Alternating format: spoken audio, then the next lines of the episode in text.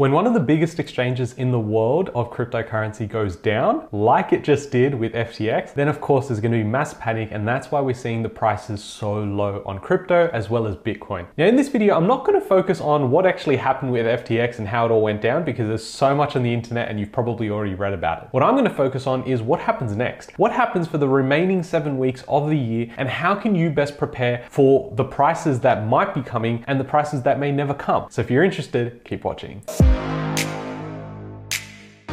Hey guys, my name is Ravi and welcome back to Personal Finance with Ravi Sharma. If you're new here, smash that subscribe button because I talk about real estate, cryptocurrency, and financial freedom. Only a few days ago did we see the major collapse and bankruptcy of FTX. This was wild, it was crazy on Twitter. It honestly was more entertaining to be on Twitter than it was watching Netflix. It was crazy. However, the dark side of this is that it's probably set the entire industry back a few years. The confidence that's in the space is an all time low. You've got prices just capitulating, and we're at a point now where people are questioning whether crypto even comes back without regulation. If you're completely unaware of what's happened in crypto, you should definitely go search onto YouTube or search on Twitter FTX, and there's going to be a bunch of videos and a bunch of resources that actually detail step by step how this big exchange goes bankrupt. Now, people lost a lot of money because they had money on the exchange, but they never took it off. And when they stopped the withdrawals, that's when panic set through. Because imagine having some of your holdings, if not all of your holdings, on an exchange and then it just goes bust. It doesn't allow you to take out that money. But not only that, you had other companies that also had their funds in crypto on FTX. A lot of them are coming out along with crypto funds that were investing for investors and are basically saying that our funds are completely lost and it is super sad. Now, as a result of all of that, we have seen prices go down to new lows. A lot of people had come out and suggested that June was the end of the bear market, that was the low, now we're going to go up and we slowly move our way all the way through to the next bull market. However, I've come out on the channel numerous times over the last few months and suggested that I don't think the bear market lows are in and you should definitely go check out this video where I detail exactly what my thoughts look like when it comes to cycles and market structures. Now, I'm definitely not some sort of TA expert. There are plenty of other people that do it a lot better than I do, and I'm still learning. However, I do rely on outsourcing a lot of that information to other traders as well as other TA experts. And from what we've gathered, a lot of that information that I look at has allowed me to prep for what comes next. Now, if you don't follow me on Twitter yet, you should definitely go check it out. I'll leave a link in the description below. That's basically where I am every day, as well as on Patreon. So you should definitely go check that out. I'll also leave a link in the description below for that too. But here I am on my Twitter page,